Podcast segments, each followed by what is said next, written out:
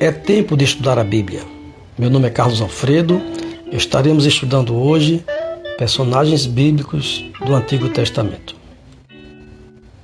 Dando continuidade à nossa aula sobre o personagem Moisés, vamos dar início à parte 2.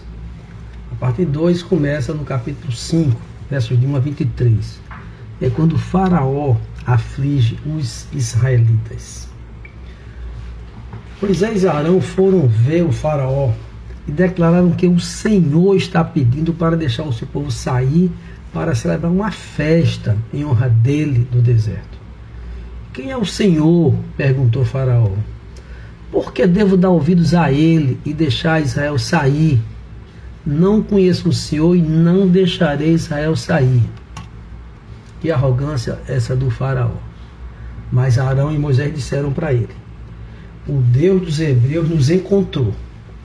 Portanto, deixe-nos fazer uma viagem de três dias ao deserto para oferecermos sacrifícios ao Senhor nosso Deus.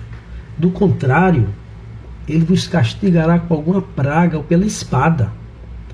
É importante notar que é sempre Deus que nos encontra. Jesus encontrou Saulo na estrada de Damasco. Deus encontrou Abraão quando disse: Sai da tua casa, da tua parentela, e vai para uma terra que te mostrarei, e de ti serão abençoados todos os povos da terra. Deus encontrou Noé quando disse: Noé, faze uma arca. O rei do Egito respondeu que Moisés e Arão estavam distraindo o povo de suas tarefas, que voltassem logo ao trabalho. Acrescentou que há muito do seu povo nesta terra e vocês os estão impedindo de trabalhar. Naquele mesmo dia, o faraó deu a seguinte ordem aos capatazes egípcios e aos supervisores israelitas: Não forneçam mais palha para o povo fazer tijolos. De agora em diante, eles mesmos devem juntá-la. No entanto, continuem a exigir que produza a mesma quantidade de tijolos que antes. Não reduzam a cota. Isso é coisa de preguiçoso. Pedir para sair para sacrificar o Deus deles. Em outras palavras, aumentem a produtividade. Acabou a moleza. Aumente a carga de trabalho deles e cobre o cumprimento das tarefas. Isso os ensinará a não dar ouvidos a mentiras, falavam os capatazes. Saiam e juntem a palha onde puderem encontrá-la. Vou logo avisando que vocês continuarão a produzir a mesma quantidade de tijolos que antes. E o povo se espalhou por toda a terra do Egito para cumprir esta ordem superior. E os capatazes egípcios continuavam a pressioná-los pela mesma produção diária de tijolos. Isso é que é opressão. E açoitavam os supervisores israelitas quando não completavam as contas. E o faraó ainda os chamavam de preguiçosos e pediu para sair para oferecer sacrifícios ao Senhor. Os supervisores disseram a Moisés e Arão que eles colocaram uma espada na mão deles e lhes deram uma desculpa para os matar. Moisés fez então uma oração ao Senhor, curta e objetiva. Por que trouxeste toda essa desgraça sobre este povo, Senhor? Por que me enviaste? Desde que me apresentei ao faraó como teu porta-voz, ele passou a tratar teu povo com ainda mais crueldade. E tu não fizeste coisa alguma para libertá-lo. Veja que oração objetiva, muito curta. A próxima cena é que Deus promete livrar os israelitas, está no capítulo 6.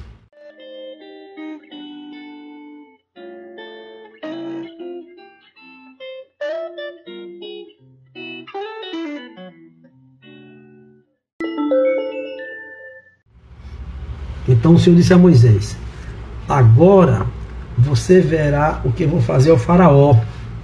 Quando ele sentir o peso da minha mão forte, deixará o povo sair. Eu sou Javé, o Senhor. Apareci a Abraão, a Isaac, a Jacó como El Shaddai, quer dizer o Senhor Todo-Poderoso. Mas não lhes revelei meu nome, Javé. Estabeleci com eles a minha aliança, mediante a qual prometi lhes dar a terra de Canaã, onde viviam como estrangeiros. Esteja certo de que ouvi os gemidos dos israelitas, que agora são escravos dos egípcios, e me lembrei da aliança que fiz com eles. Portanto, diga ao povo de Israel: Eu sou o Senhor, eu os libertarei da opressão e os livrarei da escravidão no Egito. Eu os resgatarei com meu braço poderoso e com grandes atos de julgamento. Eu os tomarei como meu povo e serei o seu Deus. Então vocês saberão que eu sou o Senhor, seu Deus, que os libertou da opressão no Egito. Eu os levarei à terra que jurei da Abraão, a Isaac e a Jacó. Eu a darei a vocês como propriedade. Eu sou o Senhor. Moisés transmitiu ao povo essa mensagem do Senhor, mas eles já não quiseram lhe dar ouvidos. Estavam desanimados demais por causa da escravidão brutal que sofriam. Então o Senhor disse a Moisés: Volte ao Faraó, o rei do Egito, e diga a ele que deixe o povo de Israel sair de sua terra mas, Senhor, os israelitas já não querem me dar ouvidos. Como posso esperar que o faraó me escute? Tenho tanta dificuldade para falar. O Senhor, porém, falou com Moisés e Arão e deu ordens sobre os israelitas e sobre o faraó rei do Egito, para tirarem o povo de Israel do Egito.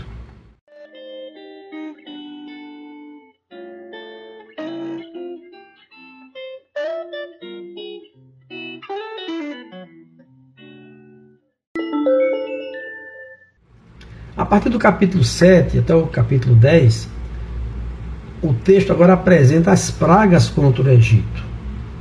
Moisés passou 40 anos pensando que era alguém. Veja bem, 40 anos aprendendo que não era ninguém, que era nada. E 40 anos vendo o que Deus pode fazer com alguém que sabe que é nada. Essa famosa frase foi dita por Moody conhecido pregador inglês. Nos próximos capítulos do livro de Êxodo, Deus vai usando Moisés e Arão para apresentarem as dez pragas para o faraó e o povo egípcio. Moisés tinha 80 anos quando isso começou. As cenas se repetiam. Deus dizia a Moisés para dizer para Faraó o que ele ia fazer. Deus endurecia o coração do Faraó para não deixar o povo ir, e acontecia a praga. E isso foi se repetindo. Foram dez pragas, as quais irei comentar agora. A primeira delas é que as águas tornam-se em sangue. Está no capítulo 7, 14 a 25. O que aconteceu? Os peixes morreram, o rio cheira mal, as pessoas não têm água. Resultado: os magos do faraó duplicam o milagre com a sua mágica, entre aspas, e o faraó não se comove. O peixe morreu, porque a água agora transformou-se em sangue. O rio cheirou mal, as pessoas não têm água para beber. A segunda praga, que está no capítulo 8, são das rãs. As rãs deixam as águas e cobrem completamente a terra. Novamente, os magos do Faraó duplicam o milagre, usando feitiçaria, e o Faraó não se comove. Moisés orou e as rãs morreram. As rãs eram deificadas na forma da deusa Equete, que ajudava as mulheres em trabalhos de parto. Havia muitos deuses no Egito, sendo Íris e Osíris os mais importantes. A terceira praga, ainda no capítulo 8, é a praga de piolhos. Todo o pó da terra do Egito se torna um imenso conjunto de piolhos. Os magos não conseguem duplicar este milagre. Eles dizem que é o dedo de Deus, mas o coração do faraó continua insensível, mesmo após os apelos de Moisés. Quarta praga são das moscas, também está no capítulo 8. Já pensou, enxames de moscas cobrem a terra. O faraó promete permitir a saída dos hebreus, mas novamente se insensibiliza e recusa a permissão. Moisés orou e as moscas se afastaram. Vejam que dificuldade. Você tem água transformando-se em sangue, aparecem rãs que invadem a cidade, aparecem piolhos e aparecem agora moscas. A quinta praga, está no capítulo 9, peste nos animais. Imagine o seguinte: todo gado morre, mas nenhum boi ou vaca dos israelitas sequer adoece. Faraó insiste em recusar permitir a saída do povo. A sexta praga de úlceras, está no capítulo 9 também. Tumores horríveis que arrebentam em úlceras, feridas que acometem todo o povo do Egito. O faraó admite seu pecado, mas depois muda de ideia e se recusa a permitir a saída de Israel mais uma vez. A sétima praga é chamada de chuva de pedras, ou granizo, está no capítulo 9.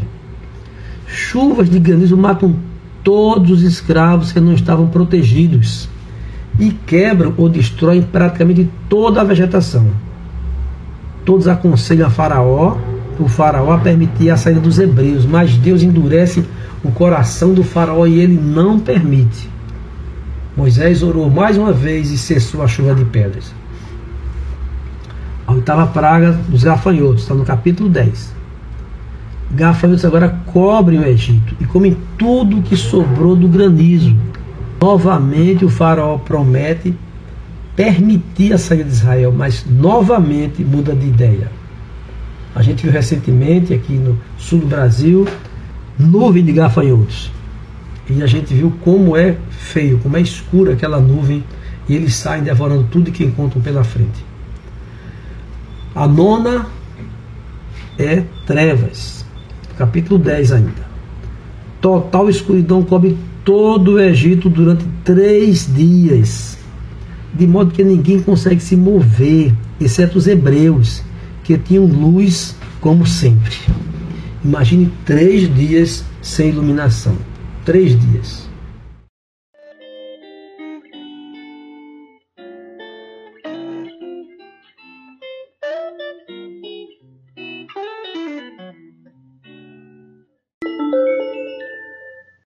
Páscoa não é coelhinho e também não é chocolate. No capítulo 12, vai falar um pouco sobre Páscoa e depois vai apresentar lá no final a, a última praga, né? Então disse o Senhor a Moisés e a Arão: De agora em diante, este mês será para vocês o primeiro do ano. Anunciem a toda a comunidade de Israel que no décimo dia deste mês cada família escolherá um cordeiro ou um cabrito para fazer um sacrifício. Esse animal é sem defeito algum, um animal para cada casa. A família que for pequena demais para comer um animal inteiro deverá compartilhá-lo com outra família da vizinhança. O animal será dividido de acordo com o número de pessoas e a quantidade que cada um pode comer. Guardem bem o animal escolhido até a tarde do 14 dia do primeiro mês. Nesse dia, toda a comunidade de Israel sacrificará seu cordeiro ou cabrito ao anoitecer. Em seguida, tomarão um pouco do sangue e o passarão nos bateres laterais e no alto das portas das casas onde comerem o animal. Nesta mesma noite, assarão a carne no fogo e a comerão acompanhada de folhas verdes amargas e de pão sem fermento. Outras versões falam em ervas amargas e pão levedado, pão sem fermento. O animal todo, incluindo a cabeça, as pernas e as vísceras, deverá ser assado no fogo. Não deixem sobras para a manhã seguinte. Queime o que não for consumido antes do anoitecer. Estas são as instruções para quando fizerem a refeição. Outra orientação: estejam vestidos para a viagem, de sandália nos pés e cajado na mão. Façam a refeição apressadamente, pois é a Páscoa do Senhor. Nessa noite passarei pela terra do Egito e matarei todos os filhos primogênitos dos homens e dos animais na terra do Egito. Executarei juízo sobre todos os deuses do Egito, pois eu sou o Senhor. Páscoa quer dizer passagem. É por isso que ele diz que passarei pela terra do Egito e matarei os primogênitos dos homens e dos animais da terra do Egito. Qual seria a senha para o livramento dos primogênitos dos hebreus? Mas o sangue nos batentes das portas servirá de sinal e marcará as casas onde vocês estão. Quando eu vir o sangue, passarei por sobre aquela casa. Daí a palavra Páscoa, passagem. E quando eu ferir a terra do Egito, a praga de morte não os tocará. Páscoa não é chocolate nem coelhinho, quer dizer passagem. Este dia será um dia a ser recordado. Todo ano, de geração em geração, vocês o celebrarão como festa especial para o Senhor. Essa é uma lei permanente. Durante sete dias comerão sem fermento. Fermento significa impureza, em muitos textos da Bíblia. No primeiro dia da festa, removerão das casas qualquer mínima quantidade de fermento. Quem comer pão com fermento durante algum dos sete dias da festa será eliminado do meio de Israel. No primeiro e no sétimo dia da festa, todo o povo celebrará um dia oficial de reunião sagrada. Não será permitido nenhum tipo de trabalho nessas datas, exceto o preparo da comida. Celebre a festa dos pães sem fermentos, também chamada de pães ázimos, pois ela os lembrará de que eu tirei meu povo da terra do Egito exatamente nesse dia. A festa será uma lei permanente para vocês. Celebrem-na nesse dia de geração em geração. E ainda hoje a gente vê os próprios judeus, né? Eles comemoram a festa da Páscoa. Nesse estilo aqui, como está escrito na Bíblia. O pão que comerem será preparado sem fermento desde a tarde do 14 dia do primeiro mês até a tarde do vigésimo dia do primeiro mês. Essas regras se aplicam tanto aos estrangeiros que vivem entre vocês, como aos israelitas de nascimento. Moisés manda chamar todos os líderes de Israel e lhes explicou detalhadamente o que ocorreria. Falou ele: lembrem-se de que essas instruções são uma lei que vocês e seus descendentes deverão cumprir para sempre quando entrarem na terra que o Senhor nos prometeu dar, continuarão a realizar essa cerimônia. Então seus filhos perguntarão: o que significa isso? Que rito é este? Que cerimônia é esta? E vocês responderão: é o sacrifício da Páscoa para o Senhor, pois ele passou por sobre as nossas casas, dito, e, embora tenha abatido os egípcios, poupou nossas famílias. Então todos que ali estavam se prostraram e adoraram. Assim o povo de Israel fez conforme o Senhor havia ordenado por meio de Moisés e Arão. E chegamos aqui na décima praga, que foi a morte dos primogênitos. Também está no capítulo 12 ainda.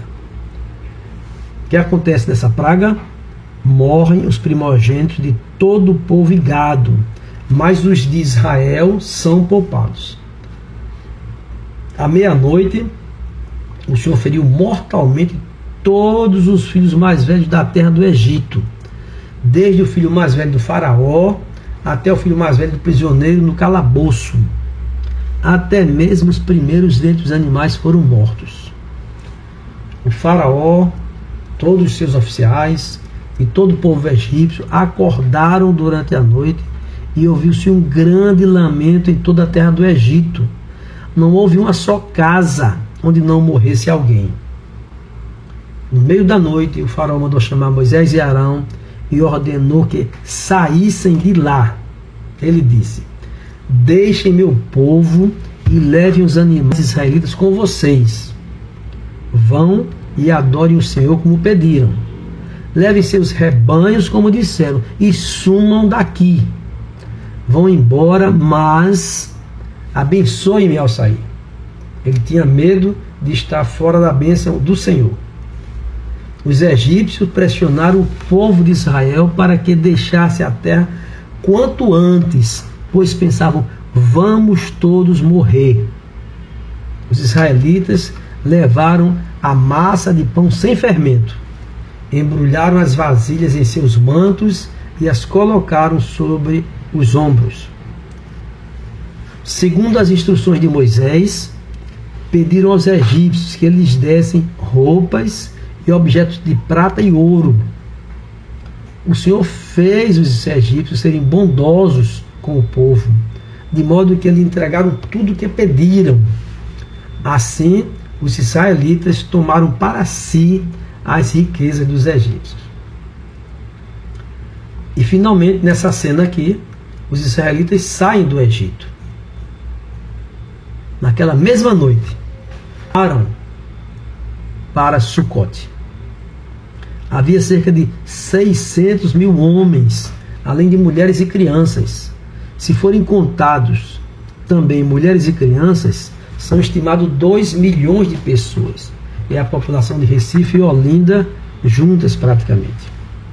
Saiu com eles uma mistura de gente que não era israelita, além de imensos rebanhos de ovelhas, bois e outros animais. Com a massa sem fermento que haviam levado do Egito, assaram pães a massa era sem fermento, pois foram expulsos do Egito com tanta pressa que não tiveram tempo de preparar alimento para a viagem. Um dado impressionante é que o povo de Israel tinha vivido 430 anos no Egito e saiu no exato que completou os 430 anos. Passou a noite toda em vigília, terá seu povo do Egito. Essa, portanto, é a noite do Senhor e deverá ser celebrada por todos os israelitas de geração em geração. Então diz o Senhor a Moisés e a Arão: Estas são as instruções ou protocolos na linguagem de hoje para a festa da Páscoa. Nenhum estrangeiro poderá comer a ceia de Páscoa. O escravo comprado poderá participar se for circuncidado. Os residentes temporários os empregados não poderão participar. Cada cordeiro de Páscoa será comido em uma só casa. Nenhum pedaço de carne será levado para fora, e nenhum osso do cordeiro será quebrado. Toda a comunidade de Israel celebrará a festa da Páscoa. Lembramos que na narrativa da morte de Jesus, nenhum osso de Jesus foi quebrado.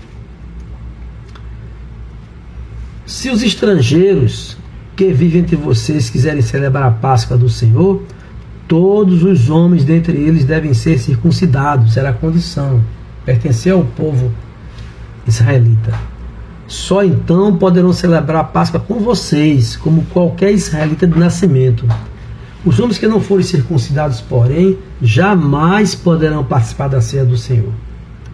Esta instrução se aplica a todos, tanto aos israelitas de nascimento, como aos estrangeiros que vivem entre vocês. Todo o povo de Israel seguiu as ordens que o Senhor deu a Moisés e a Arão. Naquele mesmo dia, o Senhor tirou os israelitas da terra do Egito como um exército.